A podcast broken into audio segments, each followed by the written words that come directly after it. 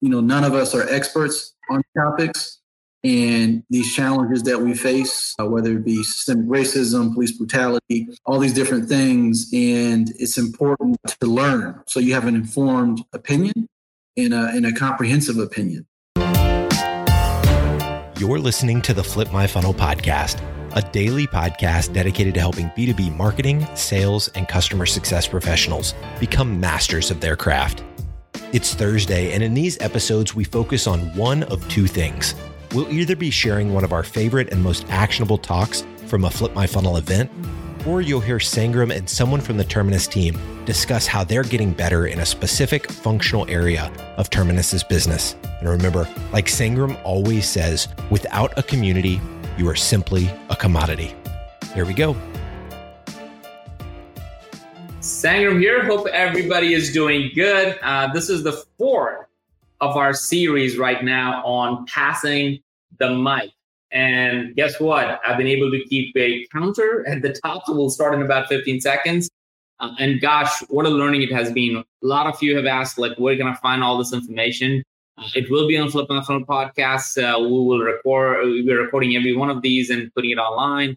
And uh, also, if you go to my profile on LinkedIn, you'll you'll see that, um, or, or Facebook, wherever you're watching this.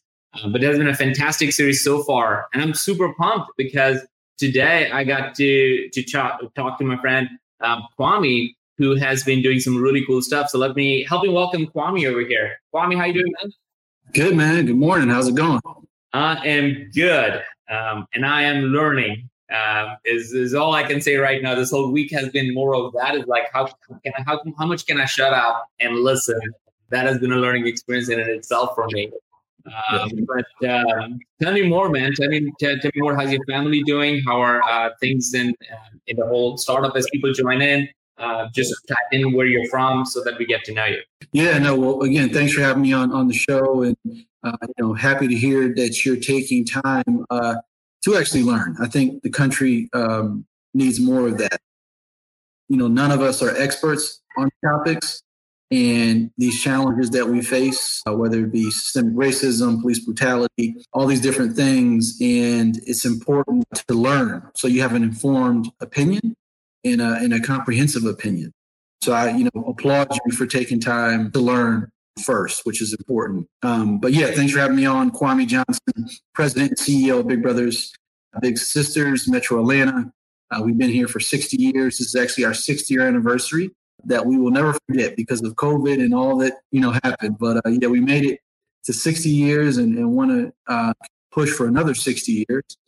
And uh, you know, we're all about mentoring, helping young people reach their full potential uh, through relationships, um, defending the potential of young people uh, through relationships, and we have really good results uh, showing that kids can go to the next grade level, they can graduate high school, uh, they can be productive and, and, and, reach their goals. And that's what I think any society needs, and we need more of it in, in today's time. No doubt, man. No doubt. Um, and let's let's welcome like Damodar. He's from India listening. Uh, we got Courtney here. Um, good to see you, Courtney, here. Uh, she's with the leadership with Bob Lewis organization here in Atlanta. So good to see her. Uh, Erica, uh, it's always good. Amy uh, from New York. Um, you know, Teresa is coming in, joining in. So there's a lot of folks you know, jumping in. So I'm going to be pulling in any questions people have. So as you have questions, just jump in because this is fourth in the series, and some of uh, like Courtney and Erica and Teresa, they have been on almost every one of them. Which mm-hmm. I just want to say thank you to all of them for just tuning in and taking the time out of there to listen because that is one thing that I'm hearing from everybody. Let's not even pretend that we completely understand, get it. Like there's just so much to learn and understand. So for me, here's what I've done. Um, before I get into questions, is I have an opening statement that I've shared every time to set the stage for the conversation. And then we're going to just jump in your story, your upbringing, and start quickly pivoting towards recommendations. What can organizations do? what can individuals do? What can people of different races do? And I always want to come back, come out of this with a couple of recommendations for people saying that there shouldn't be any excuse for like not doing something. The only excuse would be that, well, I didn't do it because I didn't want to. Because if yeah. you want to, there are ways to do it. And, and I thought there would be anybody better than you to kind of talk about that because you're part of this Big Brothers, Big Sisters, and mentorship organization out there. So here's my opening statement. For those who haven't don't know yet, I'm neither white nor black. Just to be clear, so I don't fully pretend uh, or partially to uh, to comprehend what it means to be an African American. But I'm a person. I'm a human. I'm an entrepreneur, and I'm a community builder. So I believe it is my duty to understand what is going on and why. It is my duty to learn where my bias lies and how to overcome it.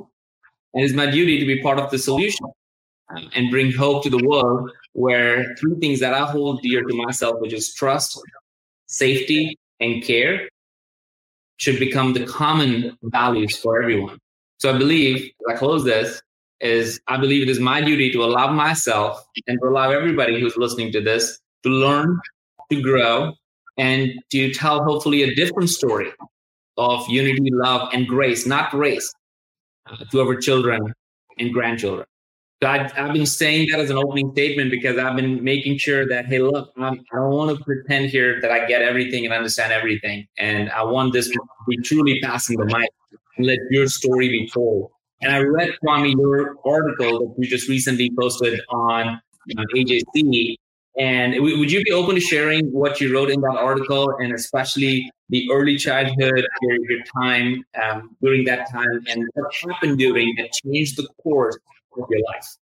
No, no, definitely. You know, and I love your your opening statement. First of all, it's very powerful, uh, and I just love that you're being open and, and bringing folks together to have different conversations because we just don't do that enough. We don't talk about these topics. We don't talk about race, uh, and I think you got to get a little uncomfortable to get to a solution sometimes. Um, but uh, yeah, I'm, I'm, born and raised in, in Syracuse, New York, uh, way upstate, which Syracuse typically doesn't get counted as New York place, but it, but it is. And, and, actually, Syracuse has the most snow in the country. That people don't know that, and also the most poverty uh, for for majorities of the country um, by concentration. So Syracuse is number one for snow and number one for poverty. So really not a the best place. Uh, Detroit is number two for poverty for minorities. Syracuse is number one. Most people just don't know that. You know, my parents were both community advocates. My mother was on the school board uh, was a nurse by trade, first African American woman to be elected to be uh, president of the school board in Syracuse. Uh, my father was a teacher and an administrator in, in different public schools for over 30 years. Uh, so they really gave me my grounding in service and community and trying to give back because uh, that's what they did their whole in, entire career growing up in Syracuse as a young person, navigating a lot of different challenging situations and making a ton of bad decisions myself uh, landed me uh, in jail at 17. Um, so I'm a, I'm a, a minor uh, in jail my senior year in high school, uh, a very pivotal point in time. You know, I'm almost to the finish line to get out and uh, make it out of high school. Uh, but I had a lot of people, mentors come into my life. My track coach was a big support uh, help advocate, be there for me, would bring me my schoolwork. I did my senior year behind bars, doing schoolwork behind bars. And I made history of becoming the first kid ever in the United States to take the SATs behind bars. And uh, yeah, so now other kids can take their SATs. It's a unique situation to do that.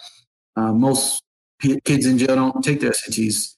Unfortunately, most kids aren't focused on education in jail it's not really about rehabilitation. It's about other things. And but I was able to do that, get out of high school and go off to college. And I made a bold decision at the age of 20 to leave college and to not become an entrepreneur, but a social entrepreneur. Uh, I just kept thinking about all the kids I met in jail, the 50 young men who had very challenging stories, very much more challenging than mine. I was a kid in a good home that just made some bad decisions. And those stories uh, propelled me to go to DC and, and just go, you know, head first into the nonprofit sector mm. and try to create change and try to prevent other young people from going down the path uh, that I went through. So I've been here doing this since I was 20. I'm 37 now. And I've been running Big Brothers Big Sisters for two years. And I uh, couldn't be more honored and proud because of the work that we do. And 98% of the kids we work with never touch the criminal justice system. Uh, 95% graduate on time. You know, so solutions that I try to uh, not only ha- make happen here in Atlanta, but hopefully can show for the country what, what's possible, you know, through my own personal story and journey, but also through what the work I've done around the country to help young people get get to the next level. Uh, the AJC article has, has been a big hit. The title of it was uh, You Don't Have to Fear Me. And the reason I picked that title uh, came out of some training I went through. Like you said, this is all about learning. I went through uh, what's called Race Day, which is a part of Leadership Atlanta. You know, I was honored to be a part of the 2020, you know, class of Leadership Atlanta. And we had a session on race. And we spent two days just talking about race. Mm-hmm. And uh, we can dive more into that. Uh, but that just shows you how much time you have to spend on these topics to really understand it. And a few things came out of that day. And, and one was that there, there's in a lot of cases that uh, Black men in particular are feared. And that is what creates some of these other challenges that come about and, uh, through racism. And so I just wanted to go right at it and say, hey, you don't got to fear me. Uh, I'm on your side. I'm, I'm your friend. I'm here to to help. And that's what our country needs more of.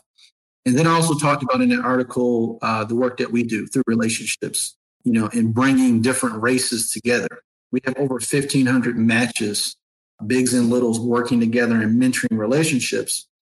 And in many cases, those are, uh, uh, you know, white person mentoring a black person or Hispanic person mentoring a white person. There's different races coming together. And powerful things are happening, and I want to do more of that. Dude, I love that. Can everybody give a thumbs up to, to Kwame for doing SAT out of jail and actually changing the course of history mm-hmm. for next people to come through that uh, for whatever unfortunate circumstances? Because guess what? We all have made bad, bad choices, and mm-hmm. some of us failed the repercussions of that at that time.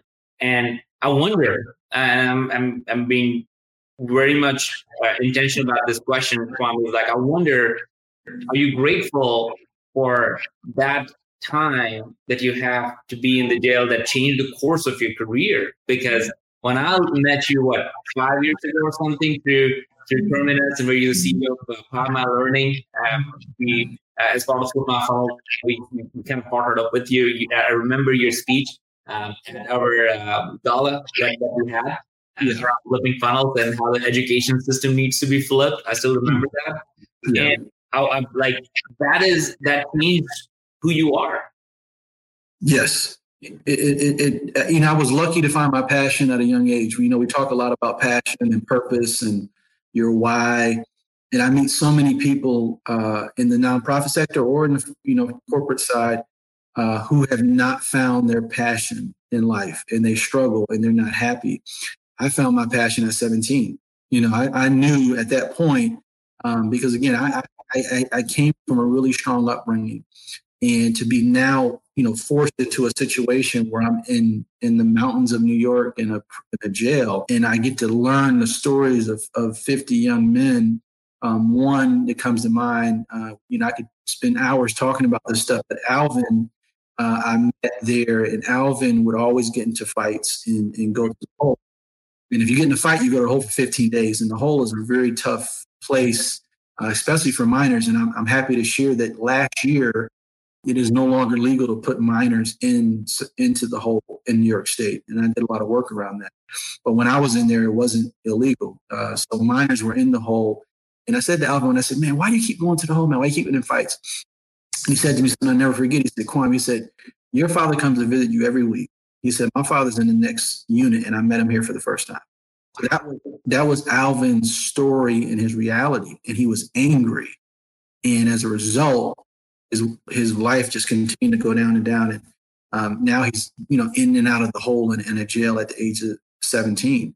So those stories, you know, motivated me uh, to, to change my, myself and also to to do this work. Uh, but yeah, I would never I would never trade that experience in. I, am glad I went through that, and um, uh, I think it was part of my journey. Man, that is that is such a powerful story. What when you came out of it, and I'm thinking about like in the hiring process today. Mm-hmm. If somebody has a criminal record, especially at any given time, I think they don't even go through an opportunity to to be hired in many organizations today. Yeah. And here I'm listening to your story, and I'm like, well, that's a story of transformation. Mm-hmm. Uh, I wonder how many people would actually even give that a chance to to look at it unless. So how did you? How were you able to go from that history, to turn it around, and actually become a successful social entrepreneur that is having a real impact in the jail system, in the education system, for, through Power Learning, and now through mentorship system? Like, how did we turn it around? Yeah, so you know, I you know, I was fortunate to have a lot of mentors and my family, my parents, you know, a lot of folks around me to help me along the way. Um, Steve Maynard, my track coach, Robert Woodson, my first job, Terrence Math, you know, these are different people who along the way help help guide me. Um, you know, the difference with my story is that, you know, part of, uh, you know, one of the benefits I received is that I was a minor, so my record was sealed. So I never had to on a application box check that I've been in jail or anything. However, I get on everyone I, I talk to, I tell about the story. So it, it's out there in the ether. You look me up, it, it's out there. So I'm not, I'm not running from that. But there, there, are many people who don't have that luxury, who have a, a, mark on their record. And, uh, you know, I'm glad that the country is starting to move more along in a better place around that and uh, not just looking at someone's criminal background and giving the person a second chance. There's been a lot of criminal justice reform, a lot of which I've been involved in removing the box from the college applications, job applications, uh, and there's a lot more work that needs to be done done there because if in many cases if you do have a record, um, you're not going to get a good look uh, at a job. So and it's unfortunate. Yeah. I'm, I'm, I'm curious now, and I'm loving the conversation that's happening here. Um, Carolyn um, Young says that, hey, uh, thank you, Kwame, for your story um, and bringing the stories up front. Um, and then they're, they're all talking uh, among themselves, which is really awesome. I think, uh, Kwame, you could actually see that too. So it's, it's, fantastic that how this community has just come in and embracing and building relationship among them. And with the stories that you're telling, mm-hmm. you are going on the record and talking about these stories of you going to the jail. Kwame, you and I know each other for four or five years. I did not know about you and about this until I read the AJC article. Yeah. And I think it's it's a miss for me to not know the whole side of you. And that is one of my greatest learning. And this is like, well, I, am just missing people's story. Like what, whatever history they have, I've just missed it because we, we're not comfortable in many ways talking about uncomfortable situations. And you started with that. I don't know if you were in the recording or prior to recording where you said that you gotta get uh, be open to have uncomfortable conversations. Mm-hmm. Can you dial into that as to how you are encouraging people to have these conversations at work, through your organization, through different things that they could be doing? Because I get this question all the time. I don't know what to do. Yeah, so so, so a couple things, and, and, and I start a lot with my story, and my story is not most people's story. I have a unique story. And I use the story for one, I'm comfortable with it, and it takes time to get to that point, but also to encourage other people to share their stories.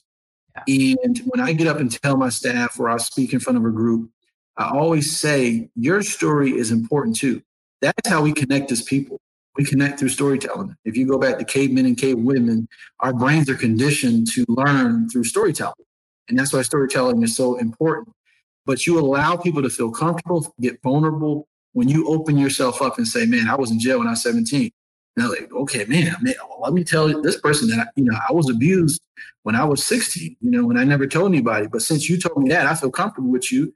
So I'm going to share. So storytelling enables people to really open up and feel comfortable. So I started a baseline with that. And also tell young professionals, young people, you need to own your story and tell your story you need to you need to let the world know who you are and what makes you different. I don't care about your college degrees and all these different. Who are you and what's your story? You know, I tell you, I, I, I spoke in front of our graduating class of seniors this past week.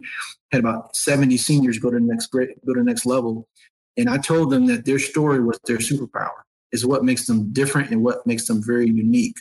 So we started a baseline with that. And then as it relates to uncomfortable question, conversations, it makes it a lot easier because we're already open. Yeah. You know, we're already talking about what we got going on. We're already being vulnerable and those kind of things. But I think as it relates to these topics that we're dealing with as a country, it goes back to your point of making sure we're informed. And, in, in, and what I encourage people to do is to, to rely on professionals as it relates to that. When you're talking about systemic racism and police brutality and system, all these different heavy topics, you need to make sure whoever's leading that discussion is a professional. Because if not, it can it can go a lot of different ways. And these are these are very emotional topics and you need to have the right people in the room. So that's something we're working on as an organization as it, as relates to this, making sure our staff uh, have proper training around implicit bias. You mentioned that. We all have biases um, around systemic racism and what that means. You know, our bigs and littles are reaching out to us, asking us questions about how do I talk to my little about what's going on with George Floyd and, you know, how do I deal with these different things? So we want to be a resource uh, to everyone, to our staff, and also to the community around these these topics uh, so that folks feel more comfortable about it. I love that, man. And here's like Kai talking about storytelling gives an opportunity for people to be vulnerable and help others. And the more I love, I wrote it down like your story is your superpower. I think that, that's absolutely great. There's a few, a lot more commentary coming in. I think you know, I saw some comment. There you go. Here, here's a question from Megan. Do you feel like these conversations need to lead do need to be led by people of color? Megan. It's a great question. You know, as an organization, we're, we're right now exploring a couple different trainings, which I I think everyone should do as a baseline. Uh, one is a training around implicit bias. Another another is the one around um, you know systemic racism. Just making sure folks are grounded in those two very big topics. Um, my thought is to have two facilitators, a white and a black facilitator. That was my initial thinking you know, the reality is that, you know, I'm saying certain things as a black man with a bald head and, and a couple muscles, it may turn off certain people versus coming from someone they can identify with more. And when you go go through race training and learn about these different things, they really matter. So I would prefer two. I would, you know, if if you could have three, it'd be a woman, a man, a black, white. It'd be great to have that perspective but I think that is not ideal in most situations for training to have sort of three facilitators. But in many cases, uh, Black people do not want to have to always lead these conversations. When I wrote the AJC article, I got tons of you know responses, and all that is is great. And, and a lot of people come to me and say, "Hey, Kwame, educate me on racism or strategic race. Educate me on these things." And reality is, I'm not an expert on that. First of all, I'm a black man in America, and I know a lot and I've you know learned a lot, but I'm not an expert. I'm not uh, even though I know I may know how to play golf. That does not mean I know how to teach you how to play golf. You know, golf is it seems easy, but golf is very hard. It's technique and all these different things, balls and type of clubs. And sometimes you need to make sure you get a professional uh, training you. But to go back to that question, I think having uh, two facilitators and, and don't always rely on someone of uh, color to lead these conversations. Kwame, how has your organization impacted? So maybe you can just give a little bit more about what do Big Brothers and Big Sisters do, yeah. and how has your organization been impacted? How you have pivoted in some of the areas that you were talking before uh, before we started to record. I would love to learn more about that. No, no, definitely. So at the core of what we do is we we we bring uh, bigs and littles together. So bigs are adults, uh, 21 and up men and women who want to mentor and get back in the community. Littles are young people uh, in, in the community, ages 8 to uh, 18, who we support. So our team here actually goes through the process of making those matches. So that starts with an onboarding process for the bigs and an onboarding process uh, for the littles. Before all this happened, before COVID, that would all be most of that would be done in person. We would have you come in and do an orientation where you get to learn about Big Brothers and Big Sisters, you know, ask questions for an hour, see if this is a good fit. You would then do an application. Um, so we get to, you know, look at your background, you know, understand your work schedule. And then you would do an interview where we would sit down like this and would ask you questions saying about your background and why you want to do this and your childhood. All throughout this process, I'm making sure you're a good fit for the program and a good fit for kids. After that, we would train you. And that's something I want to talk a little bit more because we're going to be improving that even more so now. Mm-hmm. We would train you on how to become a mentor. So you're prepared. You may have never mentored someone before. You may not know about child safety. There are a number of topics we would train you on. And then once you're trained, in match, you would be matched with a young person of your choice based on where you live. We make sure that you're near the young person. We make sure it's the right fit, that you all are going to be compatible. And we use a lot of technology similar to Match.com and eHarmony to, to make sure it's a perfect match. And uh, then we match you in a match meeting with a young person. Once you're matched, you receive a coach from my team who supports you to make sure you're successful through the life of the match. If questions come up, you know, the George, George Floyd situation, how do I talk about this with my little? If trying to figure out what to do with them and how to hang out. So what we ask for, if you are going to be a big brother or a big sister, we ask for a year commitment because we know if you come in a young person's life and you leave within a year, you can do more damage. And we ask for about eight to 12 hours a month uh, that you spend with that young person. So that that's how the process works. And since we're now in COVID, we've moved all of those things online where you can do your orientation, your interview, your training, all online and, and, then get matched. So we're always, you know, putting that out there because we still need more big brothers and big sisters. And I'll, I'll put that uh, to your audience uh, because we definitely, definitely still need that. As relates to our training in, the recent events that have been going on, we're, we're asking ourselves, what more training could we provide our bigs before they go out into the field? If you're a white male and you're going to be matched with a, a black boy, we need to make sure you know about implicit bias because if not, you may be harming harmful to that young person when you're all out in the community. You may not know, be aware of your biases. You know, if you're not aware of what systemic racism is and how it works and, and how that affects young people, particularly people of color in Atlanta, you're Ill, informed. So those those are the things we're thinking about and how we can do that better, hmm. provide more support to our bigs and littles. Because if you think about it, we have 1,500 relationships I can't think of any other organizations that has that many people coming together in intentional relationship and in many cases of different races. So I see it as an opportunity for folks coming together from very different races, back backgrounds, coming together to support each other. Because in these relationships, the big is putting something in, but also the little is putting something in. And in many cases, they don't realize because when you talk to our bigs, they say, man, I'm getting more out of this than I'm. That is the main thing I hear their life is being impacted the same way the young person's life is getting impacted. So relationships are just powerful. And I'm just glad to be a part of our organization that's all about relationships. I love that, man. I, I really, really love that. I think as an organization, we were talking yesterday it, it, from all of these conversations that mentorship is probably one of the most important things we could do like right now.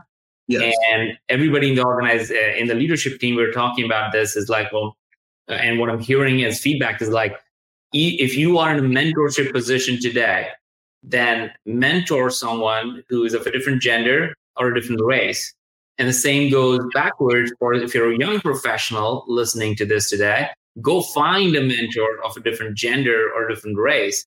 In either cases, you're likely to get more out of that than just a professional learning. But as a person, it will really complete, which is the biggest learning for me right now, is knowing the person as a whole and understanding your biases or not be ill informed, as you said before, because that is something that a lot of people look. I don't even see this. I don't see color. and, and I hear that and I, I feel the same. At the same time, well, but you don't, some others do.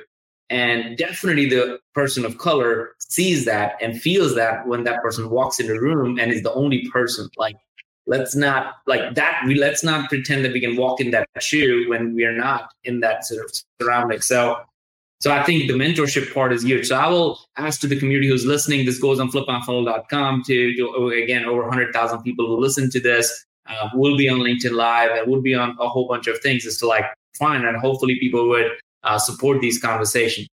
Yes. Kwame what brings you in the current situation with all these things going on what brings you hope? Like me what what helps me or what, what do you mean what brings me home? Like um, like what, what makes you so hopeful about the future? What makes you so like well yeah things are gonna change or things are changing or things that you're doing are impacting like because a lot of people i hear more of like well it's the same thing. Like i've heard conversations this like 20 years ago and it's it hasn't really changed there is certain things at the same time like i think we all can probably also see that well no some things have changed and some things have been addressed Um, and you're a great example of that yourself. Like you're an inspiration to hopefully millions right now, like whoever listens to this story, because you're open, you're transparent, you're not hiding anything, you're starting with your story and owning it. Like there's just so many lessons that I'm learning from this. So I feel like I'm just more inspired and hopeful just after this conversation. But I'm also hearing a lot of people are just almost like, well, this is a hopeless situation. Yeah, and, and I think sometimes you become hopeless because you try to boil the ocean. And it's nearly impossible to boil the ocean, in particular as an individual. So my hope comes from what I feel like I can have influence over and, and have con- control over. You know, I made a, a, commitment a long time ago to work with young people, with, with kids. I have nothing against adults. I'm an adult, but adults are very difficult, and uh, I'm not as hopeful that they will change. Uh, however, I do think children have a chance to change. Uh, children, in many cases, are born into things that they had no choice for and are just trying to figure it out. So I've decided to put my hope into kids and to spend my time there. Um, and hopefully the kids maybe one day will help the adults adults change. As it relates to systemic racism, uh, that is not um, something that um, I, as a black man, can change. Systemic racism, when you go through the training, you'll learn that it only really can be changed by white people, in particular white men who control uh, all the systemic racism systems that we all face. Um, so until that happens, I mean, I'm hopeful because I do see a lot of diversity in the protests, and I'm a supporter of peaceful protests just to make that clear. But that is the only way we get in front of those type of big wicked issues. But until then, I'll continue to be hopeful that we can still help young people make uh, the best of their lives, reach their full potential in spite of racism, in spite of the things that may or may not uh, change. I've just seen so many young people make it in, in, spite of. I've seen so many people make it and achieve against the odds. Um, I'm one story, but there's a number of other stories that I know of in our program. I've shared with you the results. So we can still move forward as a country. I just want to continue to do that more and bigger. And uh, I think in Atlanta, we have an opportunity. You know, we mentor 1,500 kids right now, but there's potential for thousands and more and more and more kids that we can mentor and we can produce these results that we're talking about. I think if Atlanta can adopt mentoring as a part of the culture, is if the business community can adapt mentoring as a part of culture, not just mentoring professionally, but mentoring someone uh, some young person who, who, who doesn't have all that you have, uh, Atlanta can be a much better city and, ho- and hopefully one day an example for the rest of the country. I really love that. And I made a note on that, not just mentor within the organization, but outside the organization, because that's mm-hmm. something that that is probably more important right now. Because if you're a professional, you kind of are already dealing with it and are learning with it. And, and it's important, but I outside. So Here's, here's Julie uh, saying that love the candor and authenticity. We need more conversations like this. John talking about like implicit bias is there, uh, and, and self awareness is the key. Uh, is the key to all of this. I love Amber's point and, and Teresa talking about like this is necessary, but change is also required. Conversation about racism training on how to identify and avoid microaggressions, which I've heard the phrase microaggressions probably more in the last week than ever before and that may be just me being oblivious of microaggressions as a as a term but now i can i can see the implicit bias uh, that comes with it. But if the workplace changes such as pay equity and improved hiring practices and promotions based on skill across the board um, the cycle will continue may eventually boil up again. So yeah i wonder what your thoughts on, on teresa's comments are yeah, no, this this is very in depth and and, and a lot of very very good points. You know, we got to get to the root of all these challenges. Too often we watch news, whether it be CNN or Fox, and we develop opinions and become experts on topics. And those those stations and channels are very limited, a very limited lens into the the big problem. Um, so I always encourage folks to be educated on the topic, and and that'll help you have an informed decision. Yes, the implicit bias piece is huge. We all have it. We have to admit to that and be aware of it so that when things happen in real time, in a split second, that microaggression, we're aware of that. You know, we, we talked about the, the whole color piece. And, you know, what when you go through the training, they'll, they'll, they'll teach you that you should actually see color. Because if you see color, you see me, right? That's what they teach you. If you see color, you see me. And there's nothing wrong with that. We're different. We're all different. You know, we, you know, I think uh, we need to embrace everyone's that everyone is different, and that when you see color, you see me. So these are things, and you know, there are a lot of well-intended people trying to work on these topics, uh, but sometimes you're just not aware of yeah. your biases or aware of things that you've experienced as, as a child. And um, you know, in, in, the training I went through, there was a whole session on um, how you became racist. Like, where did you learn it? Because kids are not born racist, and there's all types of studies around this. And you know, typically you'll learn it in the home, at, at school, or at church and it was it's powerful to hear people sort of go through that process and talk about how they actually learned it um, because most people don't even think about that you know they just think about today yeah wonder because you talked about mentorship and the mm-hmm. trainings that you you you you go through for the people it seems like a very uh, deliberate process, very intentional process. You, it seems like you and your organization are taking a ton of care in making sure that the match is great, and it's long lasting because as you said if it's cut short it can actually have a, a, a much more dramatically negative impact um, yeah. because of the self-worth and all the things that might come with that uh, especially for the young professional have you ever considered or, or is it part of the process where you could actually help organizations become part of it and actually use the same training for them to learn for themselves in the organization Yes, you know that we you know we launched something called the Mentoring Institute last year with the idea of being a resource uh, to the community. You know, we're not the only mentoring organization. There's different types of mentoring. We're one-on-one mentoring. There's group mentoring. There's online mentoring. There are a number of ways to build relationships. Uh, we have been doing this for 60 years, so we got a lot of experience on making safe matches and supporting safe matches. And all that training I want to give to the community. So yeah. we've already done a lot of training with other groups, um, in particular some organizations on the west side. Uh, we partner with that Promise Center here, a great organization. We do going to be doing some training with them. There are other groups who who are already doing some type of mentoring can learn from us and we can work together. I'm a partnerships guy. I'm a, I'm a training guy. I'm a collaboration guy. So in order to you know reach the you know hundreds of thousands of young people in Atlanta and Metro Atlanta uh, that could benefit from a mentor, uh, we're going to have to work with others and enable them to do the work too. Yeah, I'm going to take this as an action item to to follow up with you, Kwame, and our team is to figure out well, if you already have these resources, why are we trying to, to recreate these resources? Why are we trying to recreate this uh, and have and don't know what the conversation is? Because that's one of the things you've got is like, well, just because I'm uh, of a different color doesn't make me an expert. And, and you said it, and so many people have said it. Don't put me in charge of something that, that uh, my job is in marketing, my job is in sales, my job, I'm, I'm an IT professional. I'm just like you.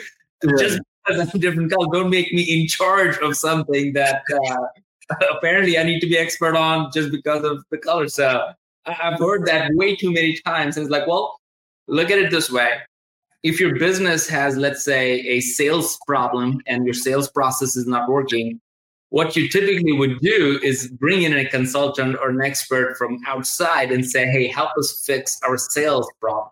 Because we yeah. don't know and we have training for it. There are lots of organizations do exactly that.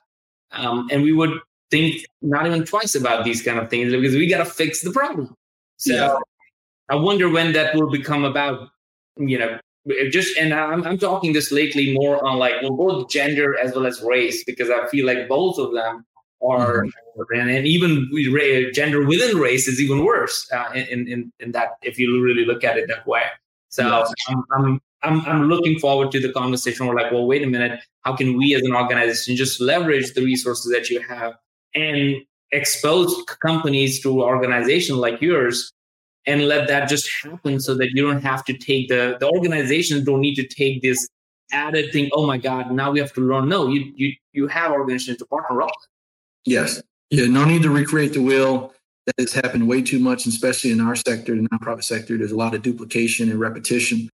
Um, but yeah we, we already have the processes in place. We can plug right in. We have partnerships with corporations where we run their mentoring programs for them so yeah, it, it, it's um, it's all about looking, like you said, for the experts who are doing it and versus trying to recreate the wheel. You know, I encourage everybody to, to go to our website and learn more. We're doing a lot around just being intentional about the role we can play in solving some of these issues and, and issues around race and bringing people together and being a community for healing. That's what we want to be. Mm.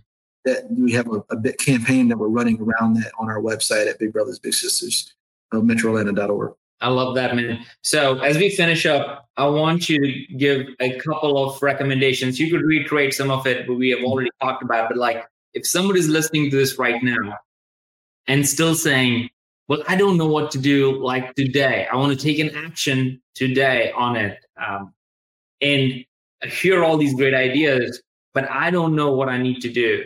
Uh, and maybe you could tailor that to someone who is a leader within the organization or someone who's just a young professional who's just trying to figure out how they could help? Yeah, you know, so, you know, number one would be, you know, make sure you're informed properly on the topic and uh, hold yourself accountable to do that. There's tons of resources out here on all these topics we talked about, that whether it be strategic, uh, systemic racism, uh, gender, whether it be police brutality. Make sure you're well informed and if you are a leader in an organization, try to make sure you can get some of that type of training brought into your organization so others others can benefit uh, for that.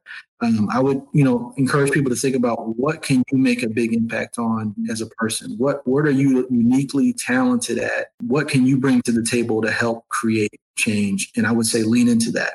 You know, as you as I mentioned, what I'm doing is you know youth development. That that's where I've decided to lean in to help. Uh, the third would be, be, you know, selfish plug would be to think about, you know, is a big brother, big sister a good fit for you right now?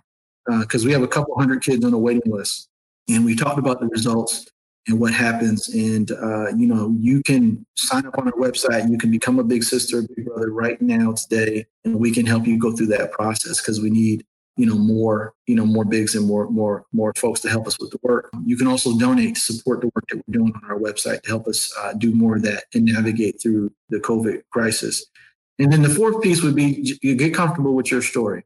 Um, I, I, just meet too many people who aren't comfortable with their story, and it, it's a it's a, a crutch, it's a, a, barrier in their professional and personal life. Um, so get comfortable with your story. If I can get up here and tell you what I told you about me, you know, hopefully that enable you to feel like you can do that. You know, I tell people, you know, I told young people that, uh, you know, for the, our graduation, I had wore a shirt, my Harvard shirt, because I went and did a program at Harvard. And I told them that to get into that program, there was an application. And in that application, I put my story. You know, when I got 40 under 40 at 35 a few years back, I put my story in that in that application. So I, I encourage people to get comfortable with their story. You know, lean in, learn as much as you can. Uh, don't rely on people to look like me to educate you on systemic racism. It, it's a burden sometimes for us because we're getting pulled in a lot of directions. Take the initiative, be a leader and, and, and create some change in this world. I love this, man. This is so awesome. And I, I mean, you could see uh, the commentary that uh, that's coming in from folks, uh, Teresa and Amber. Even we didn't get to this question uh, from Jamesina, like how's your uh, member and organization doing training and how board members are engaging with with this. Um, and and I, I, would encourage Kwame because we're running out of time is is to like you know if you or your organization could just look at the comments later on and just reach out to people uh, respond to them in some ways i feel like there's a tons of questions that uh, that we could you know we could have gone through. Uh, but i want to close in with this two two comments. My takeaways is that if we can empower people to tell their story and it starts with you, whoever is listening to this right now, if you do that, that's the only way to empower. You can't go and tell people, tell your story, and you don't you don't let even a small like rock hit the window of your life, then uh, then you're not gonna be able to to create that light that you want to create. So it starts with you. So empower everybody around you to tell your story. Maybe the lesson could be that go in your organization and make that one of your things that happens every month where people get to tell their story and let, doesn't have to make it about race it doesn't have to make it about gender but let people just tell their story just makes everybody rise up. And i applaud you for sharing your story so openly so courageously. And what's interesting is as you said that is your superpower now. That's mm-hmm. what people is like oh my god like that's what they want to actually and probably remember. So that's fantastic. So thank you. And then the other part is that there is enough resources out there so if anybody right now is still thinking, well, I don't know enough about it, educate yourself. It is not the responsibility of another person of another color to help you be educated. There's enough resources. Go to your website, uh, Big Brothers, Big Sisters, MetroAtlanta.org. Is that the URL? Yep. Mm-hmm.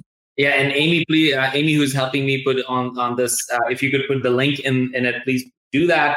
But educate yourself and maybe partner up with organizations like Kwame's, where maybe you don't need as an organization to develop this new muscle in your organization. And a lot of organizations might feel like, oh my God, I don't know how to do this.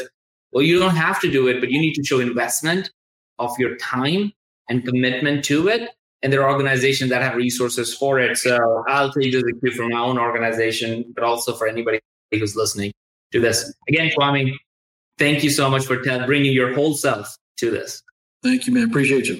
All right. Thank you, everybody, for listening in. Uh, tomorrow, uh, just so everybody knows, tomorrow we're going to have our final interview in this series with Reggie Rivers. Reggie is the former NFL uh, player for Broncos. So I don't know if you're not Broncos fan, uh, but you still might want to tune in uh, and hear because we're going to talk about in sports. So across the board from sales, marketing, leadership, like Kwame just talked about, and also in sports, and just learn as much as we can, and then start the healing process, start the addressing process, take action to it. So again, Kwame, thank you so much, and thank you everybody for listening. You've been listening to the Flip My Funnel podcast. To make sure that you never miss an episode, subscribe to the show in your favorite podcast player. If you have an iPhone, we'd love for you to open the Apple Podcasts app and leave a review. Thank you so much for listening. Until next time.